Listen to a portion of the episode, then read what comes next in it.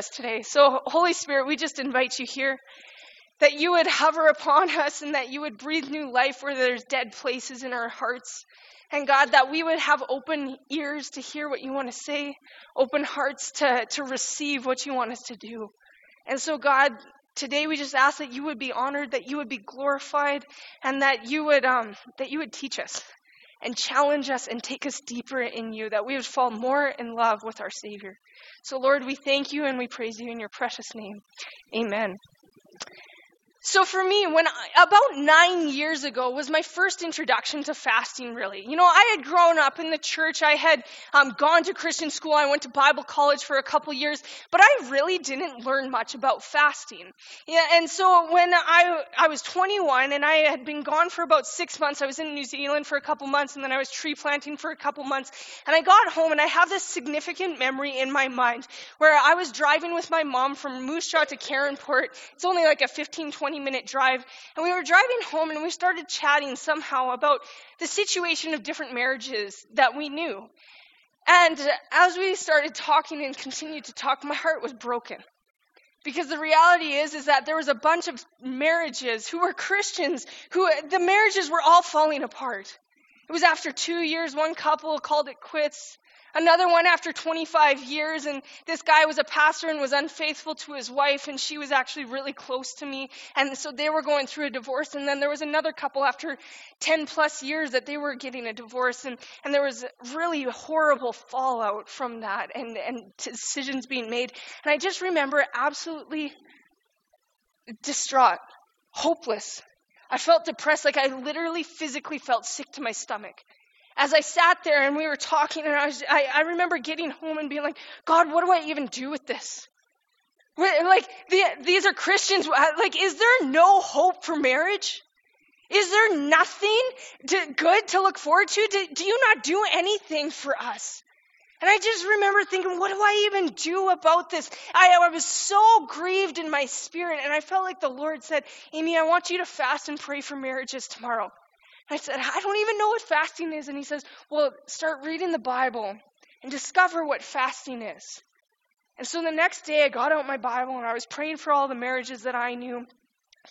And I, I, as I was praying and as I was reading, I felt like the Lord asked me again. He said, Amy, this year I want you to fast every Friday for marriages.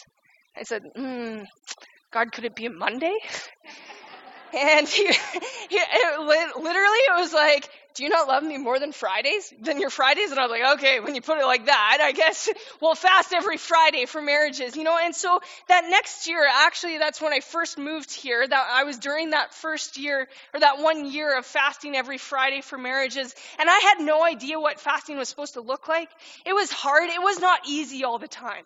Some days it was a struggle. Some days I couldn't focus in my prayers and some days it felt like a waste, but there was other days when I knew God was doing something profound. And I had friends and cousins come to me throughout that year and say, Amy, because of your prayers, our marriage is still together. You know, it was hard for me because I was waitressing every Friday serving food and yet I wasn't eating food. It was hard for me because one of the hardest things about being in ministry was being single for the longest time. I was single till I was 28 and that was such a struggle and yet God asked me to pray for marriages.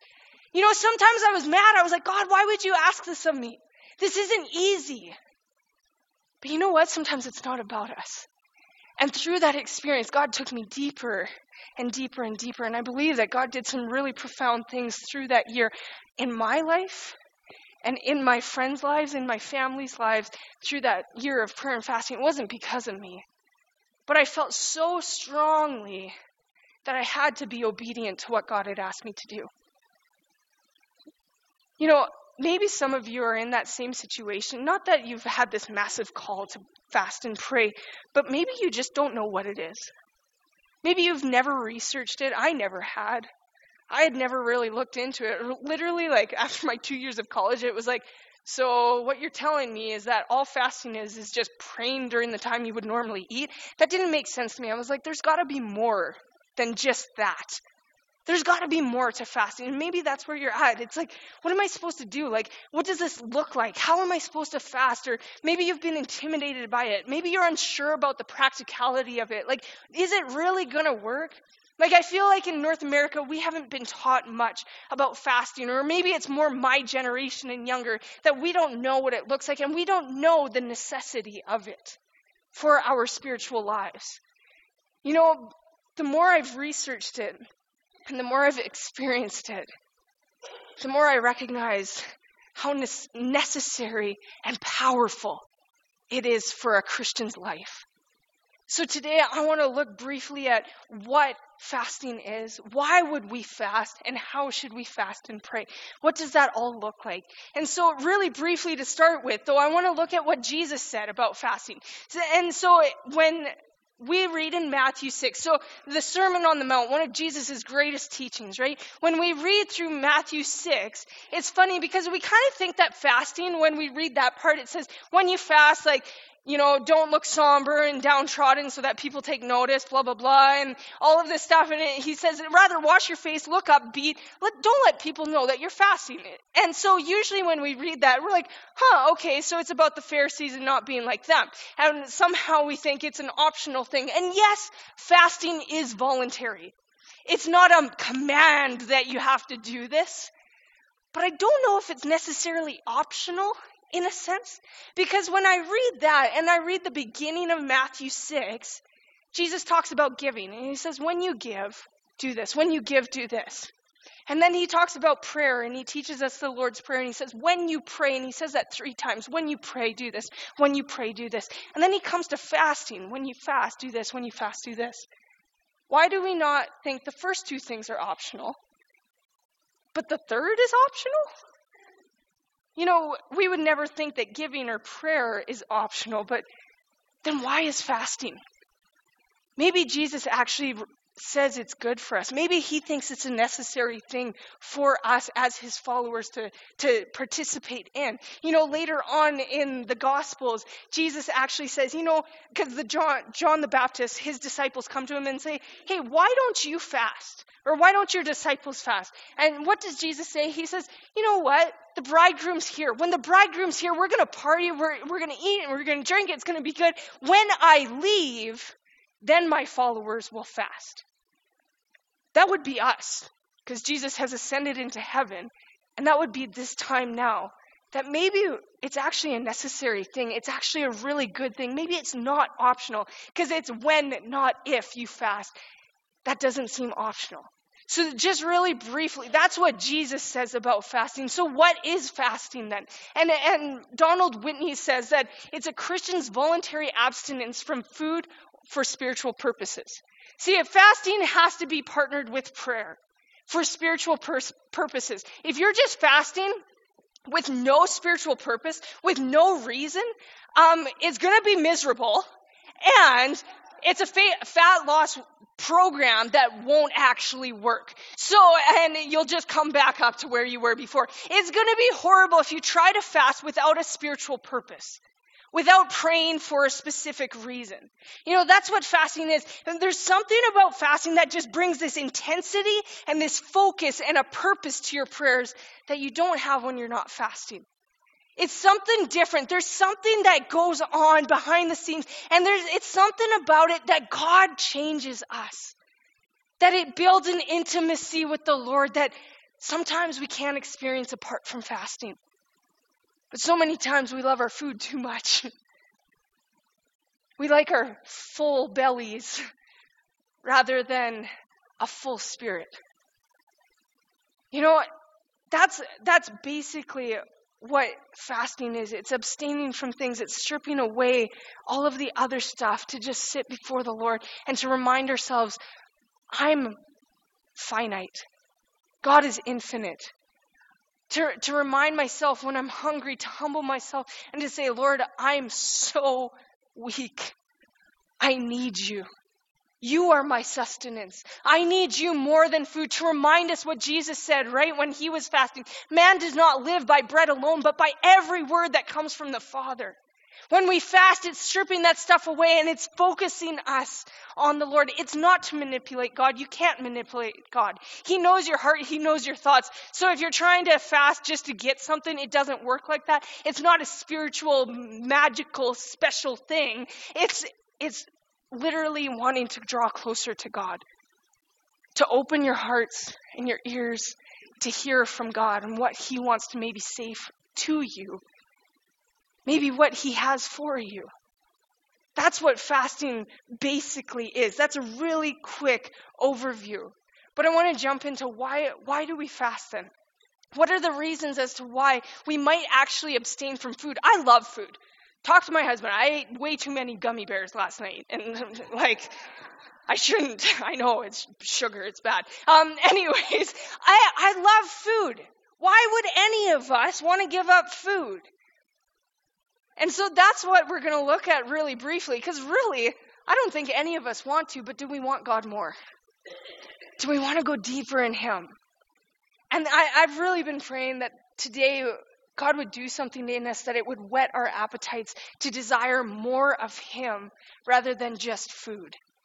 You know, and so so really briefly, if you want to flip over to Nehemiah one, that's we're gonna where we're gonna spend the rest of our time together. Nehemiah one, and we're gonna look at why believers fast, and really quickly some of the background. You know, if you know the Old Testament, Judah Jerusalem went into exile in 587 BC. They were totally decimated by the Babylonians. And then about 70 years later, 50 to like another 70 years after that, there was different stages of people coming back to Jerusalem because the Persians came into power and the Darius the Mede was like, you know what? Let's start the religions again in all of these places that we've conquered. So they sent like Zerubbabel and Joshua, Haggai, um, there's Ezra, all of these different like different times that they would send people back to Judah that, to rebuild the temple to start temple worship, and then we come to Nehemiah. And Nehemiah, he specifically, if you read through the book, it, it was for the wall that he went back to um, to rebuild the wall around Jerusalem. And so Nehemiah, he, uh, if we start in verse one, we'll kind of read the situation. It says, "The words of Nehemiah, son of Hakaliah." In the month of Kislev, in the twentieth year, while I was in the citadel of Susa, Hanani, one of my brothers, came from Judah with some other men, and I questioned them about the Jewish remnant that survived the exile and also about Jerusalem. They said to me, Those who survived the exile and are back in the province are in great trouble and disgrace. The wall of Jerusalem is broken down, and its gates have been burned with fire. Here in Nehemiah, there's some people that come back from Judah, and he's curious about the situation, about the state and the condition of the nation. And he says, "Hey, so how how are the people doing? How's Judah doing? How are the how is the remnants?" He's excited. He wants to hear how they're doing. But the report wasn't a good one. Because it says they're in great trouble and disgrace. Now, this is really profound because it, they say that the wall has been broken down. So, number one, that, that poses trouble, and actually it's very dangerous. So, if an enemy came upon, upon Jerusalem, they could just be decimated again, basically, because there's no wall to protect them. We don't know what that's like these days to have a wall around a city that needs protection against outsiders. But back then, that's a big deal. But even more than that, even more significant than the trouble or the danger that they were facing was the disgrace. See, Jerusalem was the city that God had appointed to have his name dwell. And when the city was in ruins, and the walls were broken down, not only was it a disgrace to the people living there, but it was a disgrace to God Himself. Nehemiah, it's interesting because this actually, we'll see that this leads him into prayer and fasting. This leads him there. And why? Because he was willing to ask. He was concerned about the, the state of the nation. He was concerned about it. And I think we could actually take a lesson maybe from Nehemiah because sometimes we think, oh, I need a massive call or a big um, trouble or something in my life that requires fasting, and uh, that's when I'll fast. And we're just so focused on ourselves. It's like, you know what? My life is pretty good. I'm not in financial trouble. My marriage is doing pretty good. My kids are doing pretty good. I don't think I need to fast. Well, great for you, but have you considered to ask how this condition of our nation is? How, how's Canada doing? You know, we just legalized marijuana. You know, in Alberta, the government, the NDP government, is totally saying to Christian schools either you side with us or you're shut down. What about churches across the nation? They're in decline. Kids are leaving the church, young adults are going out like droves. You know, like maybe we need to be concerned not just about our own lives, but actually the nation, the condition of our nation. Maybe we need to ask what's going on, and maybe that would get us on our faces in fasting. Because what would happen if his people who are called by his name would humble themselves and start to fast? If you know that passage from, from Samuel 7, you know that God says, I will hear from heaven. You know, maybe you personally don't have a reason to fast. But man, when I look around this nation, I think we all have a reason to fast.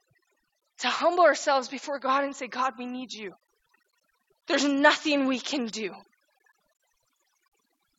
Nehemiah was so concerned about the condition of his nation that listen to his response. He says, When I heard these things, I sat down and I wept. That's what he did. He, he just heard it and he crumpled and he started to weep because he was so distraught about the state of his nation, the people of God, that he just started to weep and weep and weep. You know, emotional responses, those are things that we can't control. We, like they happen it's a stimulus right? Or it's caused by a stimulus and we just react emotionally. Now after we have the emotion we have a decision what am i going to do with that emotion? Am i going to just sit here or am i going to do something about it? And sometimes we think well what can i do about a hopeless situation? There's nothing i can do about a hopeless situation. For non-believers there's nothing they can do because they have no god and they have no hope. But for those of us who know jesus christ we have hope because we serve Almighty God. So, in those hopeless situations, when we're caught in grief and distress and we just crumble into a weeping mess, we can actually do something. We have a decision to make. Now, I'm not saying that, like, you know, when we lose somebody, grief comes in waves, and it will for life, you know? But what I'm saying is that what are we going to do with that grief? Are we just going to sit there or are we going to bring it to the one who can do something about a situation? Are we going to are we going to actually come to God? And that's what we see that Nehemiah does cuz we read the next part of that verse and it says for some days I mourned and I fasted and I prayed before the God of heaven. You know, he could have just left it there and just wept and said it's hopeless. It's a it's a mess. There's nothing I can do. But he takes it one step further and he says, "No, I can't do anything, but God you can." And he fasts before the Lord. He humbles himself before God. You know, there's multiple different reasons why we could fast. You know, I, I mentioned one here from Nehemiah, but I just want to I want to step back and say, yes, we all have a. I, I actually believe that all of us probably have a situation that we could be in fasting for right now.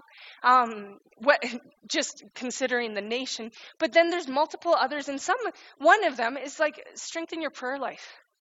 I, I struggle with prayer. I struggle to stay focused. You know, fasting can bring that strength to prayer, that focus, that intentionality that doesn't happen all the time. Maybe you just need to strengthen your prayer life. Come out to fasting. You know, fast. Ask God to strengthen that. You know, maybe you need to seek God's guidance. And I'm sorry about the typo.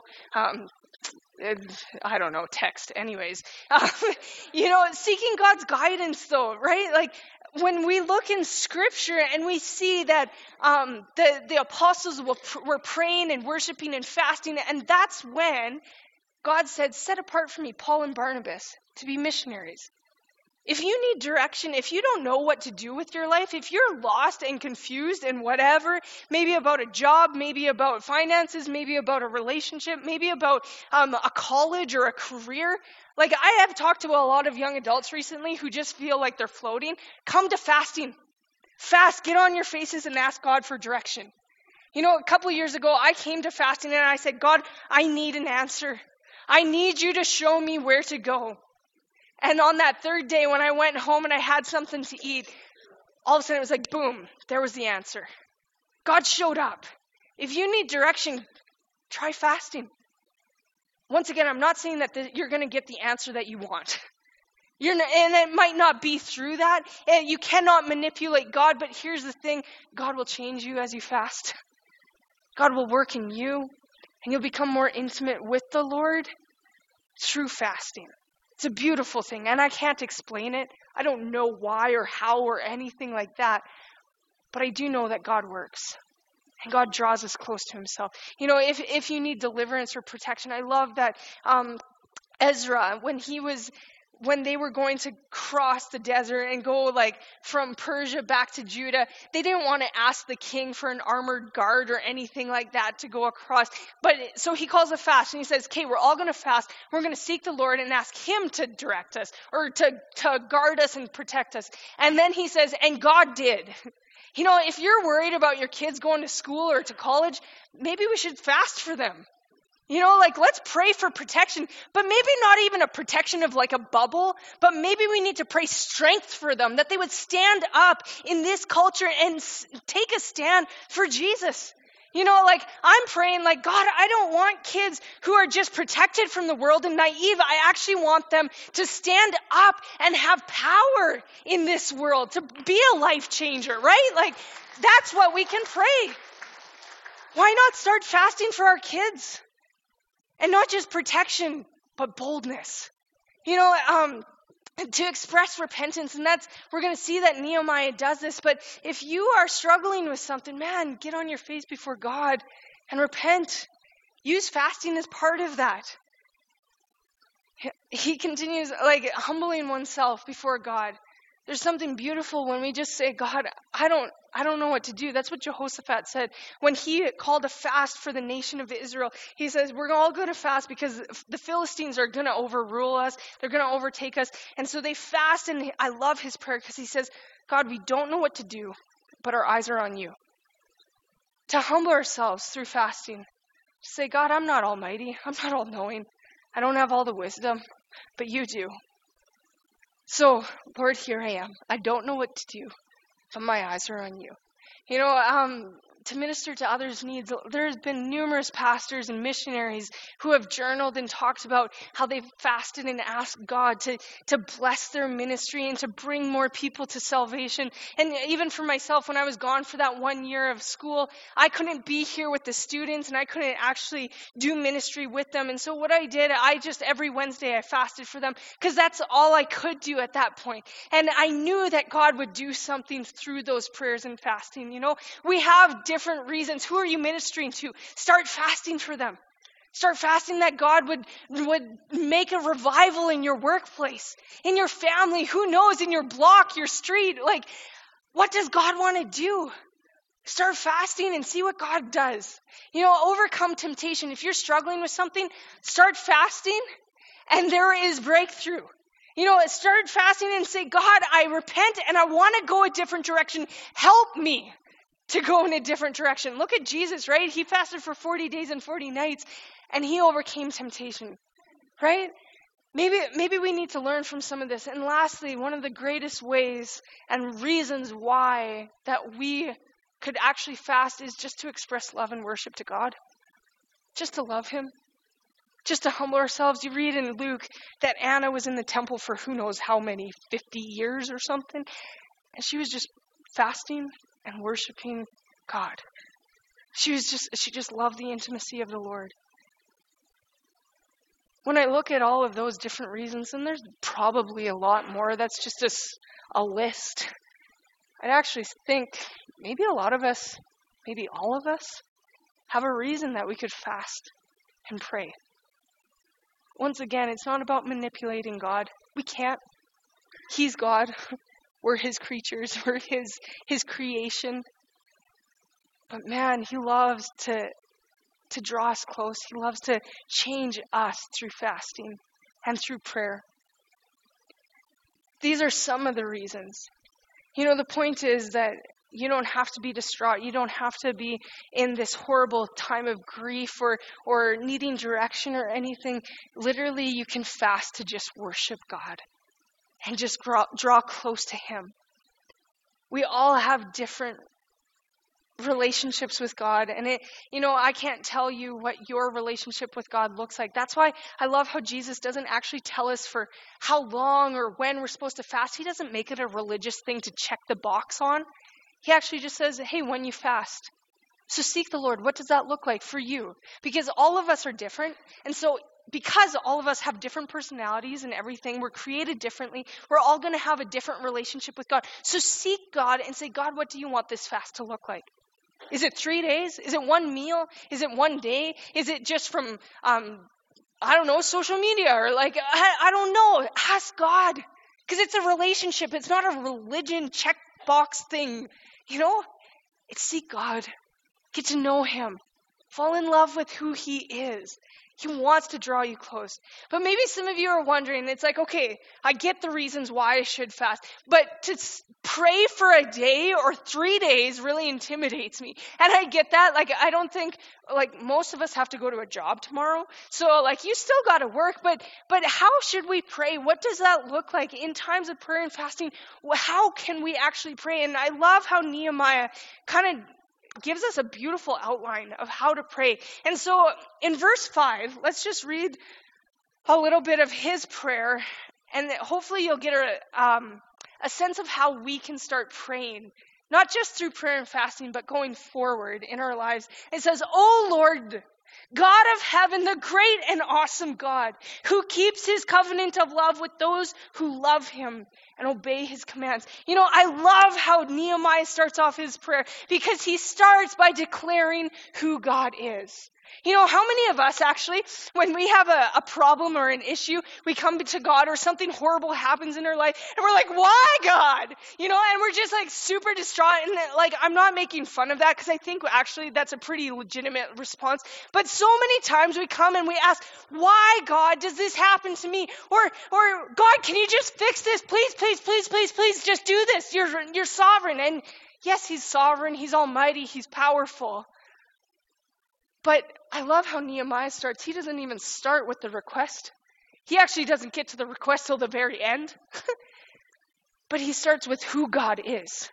Because when we start with who God is and we start to declare who He is, all of a sudden it changes us and it helps, uh, helps us see a different perspective. Because when I'm focusing on how great God is, He is the great and awesome God uh, in heaven. He is faithful in His covenant and his love and all of this stuff. He's magnificent. He's holy. He's all of these things. All of a sudden, my test doesn't look too bad. You know, all of a sudden, my financial issues don't look too bad in, in comparison to God's great provision. All of a sudden, my brokenness doesn't look so massive that God can't touch it with his comfort and his love. When we start to declare who God is, it starts to change who we are and how we see things. To remind us of who God is. You know, I think actually Jesus taught us to pray like that. Our Father, who art in heaven, hallowed be thy name. You know, he starts off by saying, God, you are in heaven, you're sovereign, you're holy, you're set apart, you're other than us, you're sanctified. That's how Jesus taught us to pray, and that's how we see Nehemiah praying. He doesn't just jump to the request or asking if God's worthy or why, how can God be a good God that He would let this happen to His people. He doesn't even go there. He just starts with God, you are great and awesome. You are the God in heaven. You are the God who keeps His covenant of love. He declares it before He even gets to any sort of request. Maybe that's how we could start, is just by declaring who he is. So after he declares who he is, Nehemiah starts to kind of make a little appeal, but it's not the actual request yet. It says, Let your ear be attentive and your eyes open to hear the prayer your servant is praying before you day and night for your servants, the people of Israel. You know, he, he starts to make this appeal of God, can you hear us? But it's not that Nehemiah is actually doubting if God hears. Rather, what he's asking is, God, can you actually act on our behalf? Because Nehemiah is confident that God hears. He knows that God hears his prayer, and he's not concerned about that. And so he just says, Lord, can you hear and can you act what, on what we're doing? So he has this confidence to ask, confidence to pray and come before God, but how about us? You know, do we sometimes doubt, like, ah, I don't know if God really hears my prayers? I don't know if He's really there. It feels like I'm talking to a wall. How can we have confidence? Read through Hebrews. You know, it actually encourages us come before the throne room of grace with boldness and confidence because you will find help and mercy in your time of need.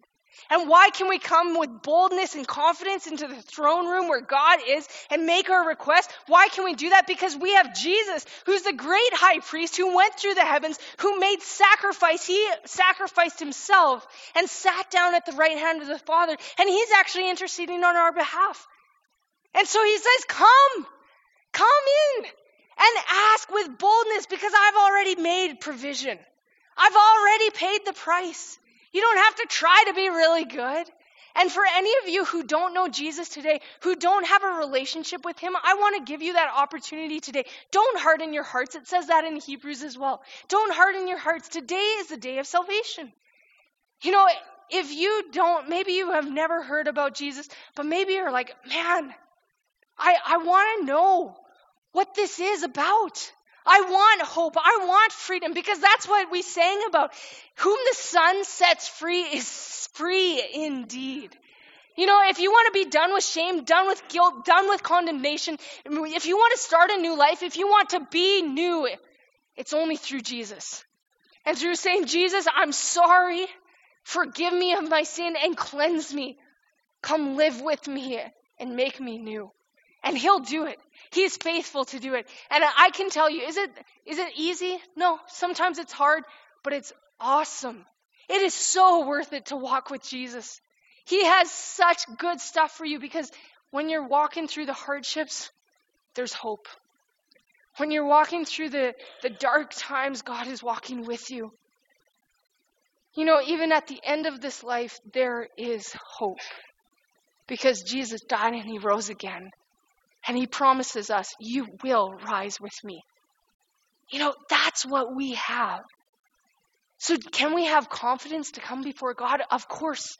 He says, Come, come boldly. So, I'd encourage us, be confident that He hears. Come before God with, with boldness and, and bring your, your, your prayers before Him. You know, he continues on, and actually, the next part is pretty profound and convicting, I think, for our day and age, for our church in North America. Because it says this I confess the sins we Israelites, including myself and my father's house, have committed against you. We've acted very wickedly towards you. We have not obeyed the commands, decrees, and the laws that you gave your servant Moses. The next part of his prayer is that he just repents. He says, God, I confess the sins of the nation, myself, my father's house. You know, he repents personally. And and I'd encourage us, you guys, if if you're struggling with sin, repent. And repentance doesn't mean, oh, I'm sorry, and then do it again. Repentance means, I'm sorry, and turning a different direction, going a new way. You know, if these next three days of prayer and fasting, maybe the first day just needs to be repentance for you and turning a new direction, setting a new life, a new path in your life to go this way rather than that way, to follow God rather than your own desires. You know, repent. It's interesting because sometimes I think in, we get confused with other religious ideologies where it's like, okay, well, I'll fast because maybe that'll make up for the bad I'm doing here and it'll kind of cover it up. That is not Christianity. We are saved by grace alone and only by the blood of Jesus. We can't be good enough to cover up our badness. Jesus takes care of our badness. We're saved by grace, but then we're empowered to actually say no to ungodliness. Right? And so for us, you know, one of the one of the guys that I was reading about fasting on, he says this, and I'm sorry that's pretty small, but it says not only can fasting express repentance, but it can also be in vain without repentance.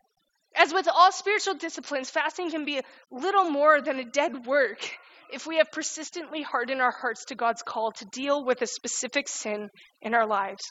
We must never try to immerse ourselves, ourselves in a spiritual discipline as an attempt to drown out God's voice about forsaking a sin. If God is speaking to you about something, deal with it.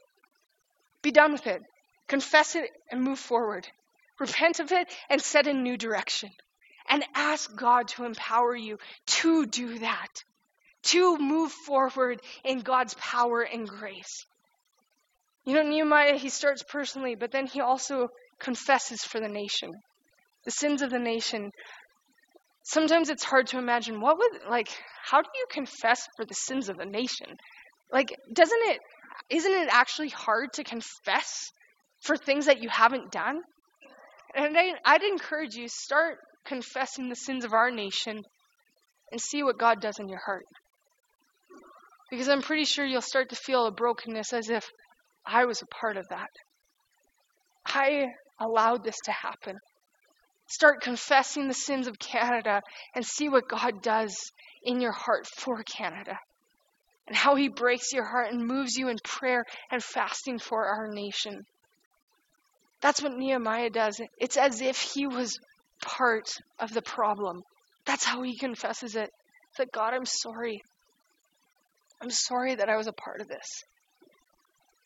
You know, to start with prayer, or in our fasting and prayer, declare who God is. Be confident that He hears you. Repent, and then pray the scriptures and His promises. As we keep reading, that's what we see. It says, Remember the instruction you gave your servant Moses, saying, If you are unfaithful, I will scatter you among the nations. But if you return to me and obey my commands, then even if your exiled people are at the farthest horizon, I will gather them from there and bring them to the place that I have chosen as a dwelling place for my name. They are your servants and your people whom you redeemed by your great strength and your mighty hand. See, Nehemiah is not just praying, praying randomly here. He's actually praying scripture back to God because he knows the scripture, he knows the covenant. And so, uh, back in Leviticus 26, Deuteronomy 28, Deuteronomy 30, that's where the covenant between God and Israel was recorded. And this covenant, it's actually uh, like you can compare it to other ancient vassal treaties, and it lines up the same because when a nation would conquer another nation, not that God conquered Israel, it's a different thing, but it's kind of cool because when a nation would conquer another nation, they would become their vassals and they draw up this agreement, this contract basically, and say, hey, this is what you are required to do as our vassals. And if you do them, life will go well for you. If you don't, though, there's no hope and you will be decimated. There will be curses. And that's what we see in Leviticus 26, Deuteronomy 28, is that God says, if you obey me, I will be your God and you will be my people. And there will be all of these blessings, but if you disobey me, there will be curses. And he spells it out to the T what happens in Jerusalem when finally they go into exile. And it's not that God is an angry God in the Old Testament. God literally gave them centuries to repent. He would send prophets to say, Repent, turn back to me. Stop your wicked ways, turn back to me. Otherwise, I've already told you what will happen. Now, here's the interesting thing about the covenant between God and Israel, though it doesn't just stop where the other nations would stop. See, with God, He makes provision and say, even if all of these curses come upon you, if you humble yourselves and you turn back to me and you repent and you confess and you serve me with all your heart, then I will restore you. I will redeem you. I will draw you back from all the outer skirts of the earth and I'll bring you back to Israel and you will be my people and I will be your God. And so Nehemiah, he knows the scriptures. He's not asking, why God did you decimate us? He says, no, I know why you decimated us because we sinned. But Lord, now I'm asking that you would hold up your restoration promises and that you would bring your people back. You know, Pastor Paul last week, he emphasized strongly that we need to be in this Bible. And I hope that a lot of you took up his challenge to read at least one chapter a day every day. Because if we don't know what's in here, how can we pray Scripture? How can we pray God's will? How can we cling to His promises? How can we know that peace is available when I'm anxious? How can we know that joy is available when I'm, when I'm stretched and struggling and, and feeling weak and powerless? But he says, The joy of the Lord is my strength. How can we pray those things if we don't know them? We need to be in the scriptures to actually pray and claim those promises. Now, fasting isn't this magical thing again. It's not about manipulating God. But man, when we come before God and we start to humble ourselves. We declare who He is. And, we are confident that He hears us, and we start to repent, and, and we pray His scriptures. Man, then we can ask. And we can be confident in that asking because the next part is when Nehemiah finally actually makes his request. And it's simple and it's beautiful.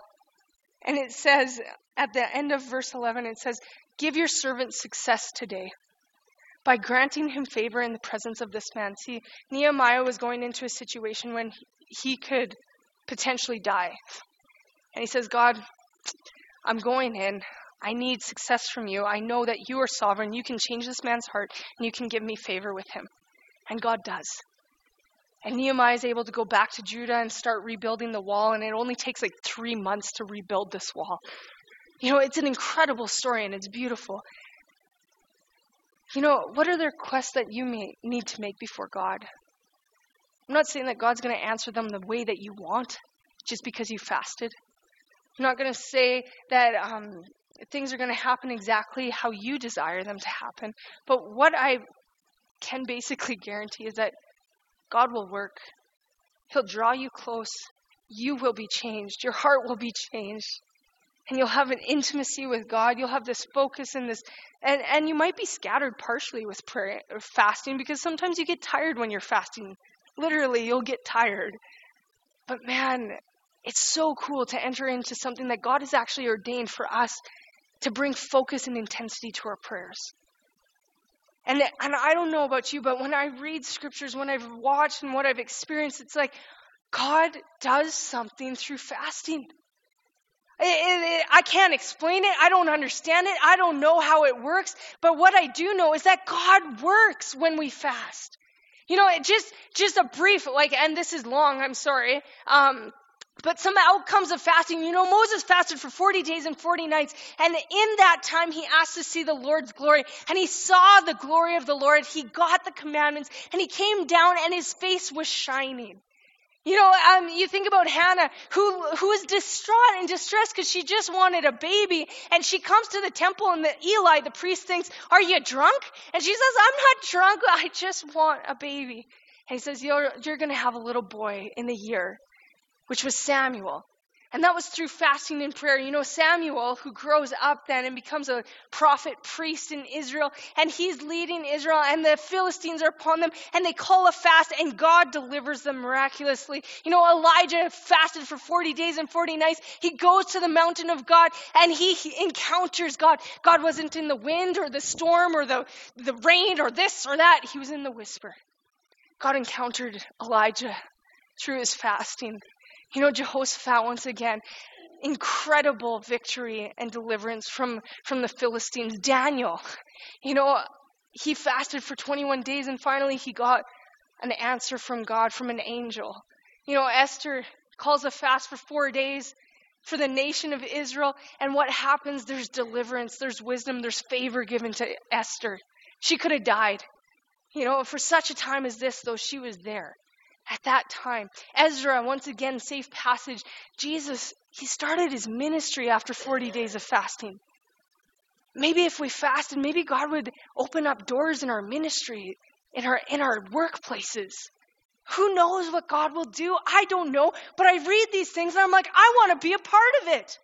I, I want to see what God's going to do. I want to get closer to Jesus through fasting. You know, Paul, when he encountered Jesus on the road to Damascus, he was blinded, and for three days he didn't eat or drink anything. And then when Ananias prayed for him, the scales fell off, and he was anointed. And that was through fasting. You know, like, I don't know, when I read things, I realize God does something. I don't know what he's going to do in the next three days. But I can tell you this I'm pumped about it. I'm pretty excited, and I don't want to miss out. I, I don't want to be on the sideline. I know I can't fast, but like, I'll be here. You know, I'm excited to see what God's going to do. Because if anything, if he, if nothing happens other than growing close to Jesus, isn't that the whole point of our lives? Is to fall more and more in love with Jesus. You know, what would happen if believers across this country prayed and fasted? What does, what does God say? Once again, I will turn from heaven and I will hear you and I will heal your land.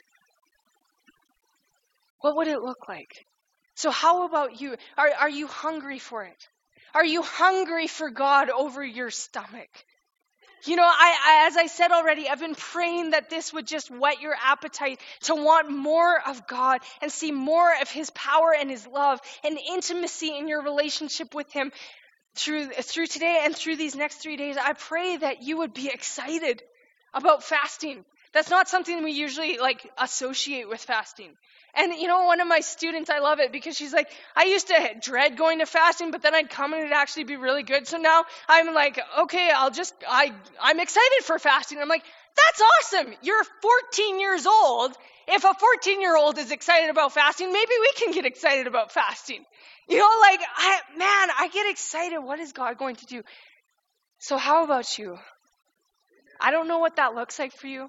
I don't want you to be guilted into this. If there's guilt, chuck that aside. That's not a part of it.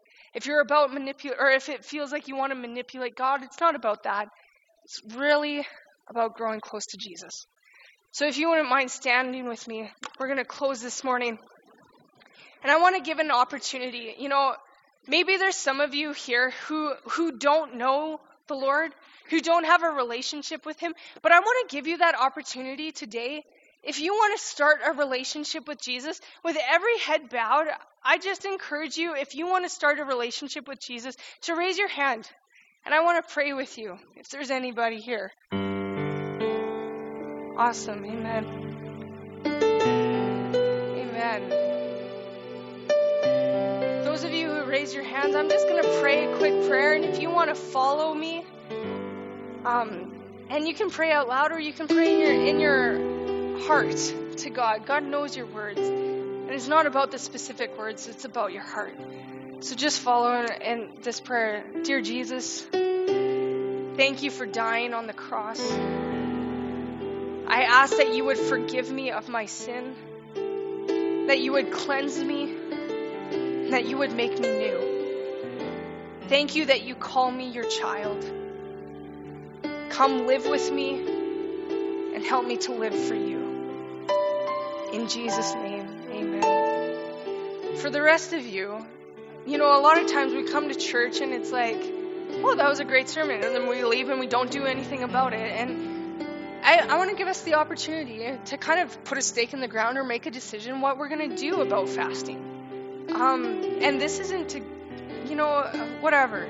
But just leave it before the Lord. Sometimes I think we need to make a decision before we leave these doors. So if you want to fast in one way or another, get before God this week, um, I'd encourage you to raise your hand and I want to pray for you guys. I want to pray that God would speak to us. So if you want to decide to fast this week, raise your hand. Let's go. Let's pray. Amen. I'm just, yeah, Jesus, we just pray your anointing and your power, Holy Spirit, to come and fall on us this week. That you would restore relationships, that you would do miracles in, in physical bodies and minds and souls, Lord. That you would draw people to yourself this week. And Holy Spirit, that your people would stand up and stand for you, Lord. That as we bow our faces in fasting and prayer, that you would be exalted and that your Holy Spirit would come, that your power would come, and that we would go out in power as your witnesses. Jesus, I pray that you would draw us close to you, that you would that you would put such a hunger in us for a relationship with you, a deeper, deeper, deeper relationship, that we would be overwhelmed by your goodness and your glory. Lord, we don't know what you're going to do this week, but our eyes are on you and we're excited. So, Father, bless your people, go before them, and we just ask that you be glorified now in Jesus' name. Amen. Go in peace, and we'll see you tomorrow night.